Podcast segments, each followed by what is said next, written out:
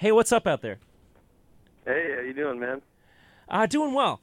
Can you tell me your name for my listeners out there? This is uh, Sam Osborne from Funebrarum and Trepanation. Tell me your name and like the bands you're in.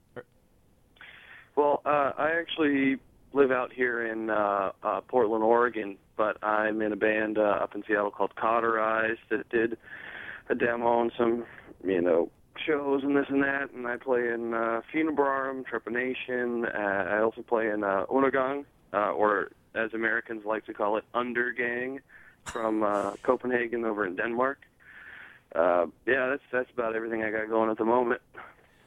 Um, well, I guess since I'm an American, I'll call it like uh, I see it Undergang. Um, is there any new recordings of Undergang in the near future?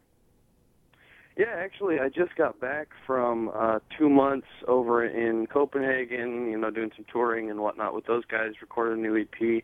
And we actually uh, recorded uh, a new album uh, that's going to be coming out on uh, Dark Descent later this year for our uh, U.S. tour in July. Awesome. Now, um, what are just some of your favorite albums that inspired your love for music, as well as albums you really love today? Well, I would say uh, my favorite metal, um, well, album of all time, whether it be metal, punk, or just rock, anything really, is uh, Immolation's "Dawn of Possession," which is just an absolute ripper of an album, and um, you know, top-notch, best record of all time, in my opinion. But uh, really, growing up in punk rock and and everything, I've been influenced by from everything from you know like One Way System, uh, Oi Polloi, you know, Oi hardcore punk rock, everything surrounding that before getting into metal. But I mean, as far as death metal, all the greats: Autopsy, Immolation, Repulsion, Cannibal Corpse. You know. Um, but yeah, as far as as far as everything that got me into music, I would have to say, Immolation's Dawn of Possession is number one. Killer. Now, um, can you tell me about the history of Funebrarum?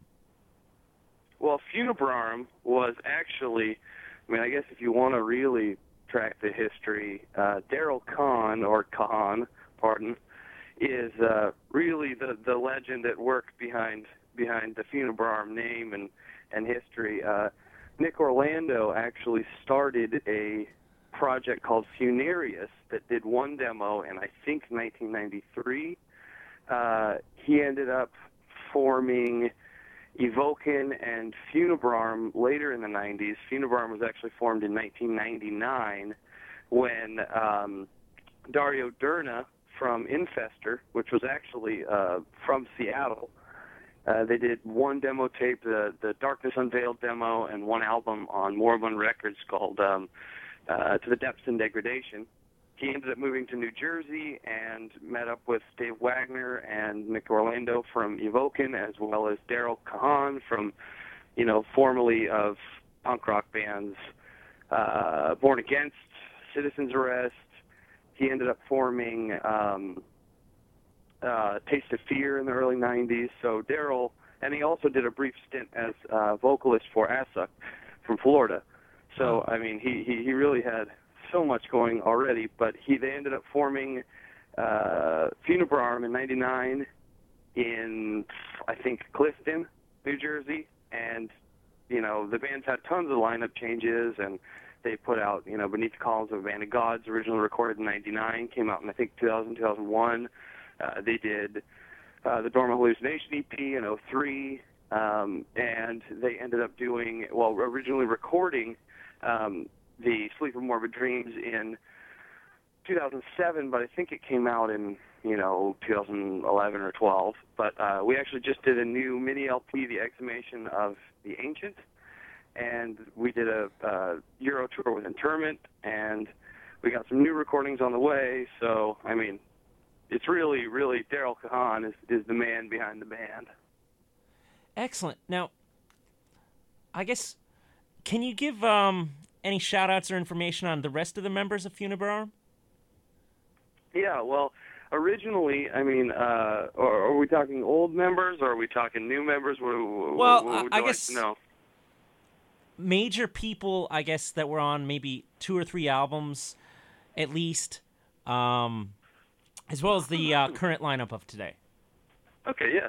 Well, I would have to say, obviously, I mean, the Triumphant Ascent demo, the very first recording that, that Peanut ever yielded, uh, was really a brainchild of, of Daryl, Dave Wagner, Nick Orlando, and, um, and Dario Derna. Uh, Dario obviously left after that, and Nick Orlando is really the guy I would have to say whose riffing is has has created the Funebrarum sound. I mean, uh, Beneath the Columns and Sleep of Morbid Dreams, the two albums out so far have have been really just you know stamped with his sound. Um, so so you know he was a key member, and he actually is I think living in uh, North or South Carolina, somewhere down south. Um, and he's not he's not with the band anymore. I don't believe he plays with Evoken either um, at at this point. But um, you know, Daryl and and Nick Orlando really are the two that that ended up creating the Funebrarum sound. And uh, now we have Yuri Khan, uh, no relation, who is from Sacramento, California, but lives up here in in Portland as well. And he used to be in bands like uh, Burn and he was in a band Trepanation with me. Um, you know, he's he's been around and he's been playing music out here. And then we have also uh, Charlie Corin, who is from he plays drums in Ascended Dead from San Diego originally, um, and he uh, they're actually doing an album on on Dark Descent, which is going to be coming out here pretty soon. And um, we also have Winslow. Uh, he's actually on bass, and he's from New York City, so he and Daryl do a lot of the writing out there. Um, but yeah, as far as the new lineup, it's it's you know lots of people kind of all over the country and lots of flying, and you know it takes a while before we get together, but but it's really yielding some cool stuff. Awesome. Now, you came into the band in 2015. Like, how much writing did you get to contribute to the Exhumation of the Ancient EP and Pestilent Wind split? Well, the the tracks for uh, both the tour split and um, and the exhumation of the ancient were written uh, on a trip out. I mean, we had ideas and we we we correspond a lot with one another about the writing. And um, I actually joined the band um, when Sean was still on drums and uh, we had a guy Brian on guitar, and Dave, uh, Funebrarum's original bass player, was was on bass, um, and we played uh, uh, Maryland Death Fest and and did some rehearsals out there. But um, the the tracks for those releases were recorded uh, when we ended up meeting up out in New York and doing some rehearsals for a few weeks, and um, decided to write something uh, to try our hand, you know, at, at, at the new lineup and, and trying to keep the sound alive. And I, I really think it was it was definitely achieved. We ended up recording it out uh, at Volume Four Studios with Chris Pierce in um, in Clifton. So that were I mean New Brunswick, pardon. Mhm. Uh, so we ended up really writing those kind of you know, based on ideas, but pretty much on a whim, just because we figured, you know, we really needed something for the tour, and uh, and we figured we'd come up with some with some pretty quality stuff. Awesome. Now, tell me about your band Trepanation and its history. Well, Trepanation, I actually formed in 2000, late 2012, I believe, with um, because I had originally played in a in a band when I was younger, uh, formed in I think 08, uh, called Bone Sickness. That was kind of a uh, death metal grindcore influenced band, you know. But after after my departure from from that band, I ended up forming Trepanation in a town in a city in Washington called Tacoma, where I was living briefly. I ended up meeting uh, Yuri Khan um, and Adam and uh, uh, Chase, and we ended up forming Trepanation just solely on our, our mutual love for, I mean, of course, bands like Funebrarum and Incantation and, uh, you know, Altar, No Flesh Shall Be Spared demo, Crematory, you know, Uh, so, you know, we all kind of decided we would we'd form a band, and we started, you know, banging around in the basement on, you know, drums, and and got every, everybody got their gear together, and we ended up recording the Meticulous Evisceration demo in uh, I think January or February of 2013, and doing a full U.S. tour with uh, from Copenhagen and uh, Pestis from Seattle uh, in July of 2014. And then due to lots of lineup changes, we kind of the band ended up falling a little bit by the wayside. We recorded a new mini LP that that has yet to come out, but um, yeah, I mean, there's there's a lot more in the works for Trepanation. I think both this year and in the future in general. So hoping hoping to have a lot more of that coming around. So like um just guesstimating, I guess, uh what like uh, I guess season of the year do you think that album will come out? Like say spring, summer, fall or oh, winter? The, the Trepanation album? Yeah, yeah, this one with the unle- unreleased stuff. Uh we're we're hoping for for uh uh the summer. I mean, we've talked to a few different labels and we've had a few things in the works. We're really just deciding on on uh we you know we we we've got a couple pr- prospective artists and and it's really I mean the music's all recorded it's just you know getting everything else lined up and that takes time so uh, we're hoping for the summer. I imagine you guys are big horror movie fiends. Like when I hear the word evisceration, just because of like you know the EP, meticulous evisceration, um, I just think like you guys are big horror movie fiends. Like especially just hearing that word evisceration, it instantly reminds me of like that crazy part in Hellraiser 2 with that doctor fighting the Cenobites. Like, what are some of your Absolutely. favorite horror movies? Well, I would. I mean, I'm, I'm a huge, huge horror movie fan. I mean, not only horror, just gore and guts and you know uh, every everything, everything surrounding. Uh, you know everything that reminds you of your own mortality. You know, uh, but I would say that one that really influenced me from a very young age was uh, I remember being really young and and uh, uh, you know a buddy of mine. Uh, we were probably ten or eleven years old, and his mother took us to the video store, and we rented um, "Don't Go in the House." and there's just, I mean, uh, to me, that's that's right up there with Maniac and and you know Texas Chainsaw Massacre is just one of the most depraved films, uh, and I can't I can't recommend it enough. You know, there's this scene where he ends up, I mean. Uh, taking this this woman home and he's hearing all these voices of his dead mother and all this you know really psychotic stuff and he ends up charring her alive with this uh a flamethrower. And that that scene to me has just been literally you know burned into my mind. Wow. What are some other winners from you? Uh, i mean obviously cannibal ferox cannibal holocaust uh, all the real you know um all the stuff that ended up sprouting from the Mondo film in the late 70s. And for me, I mean, I like horror, but I really, really still to this day am uh, uh, a big fan of the Traces of Death series, which I know is a very distasteful thing to many people, but uh, but I I still still can watch it and just watch have my stomach churn, you know. Yeah, I'd say favorite rarity horror movie that I always uh, try to shout out to people.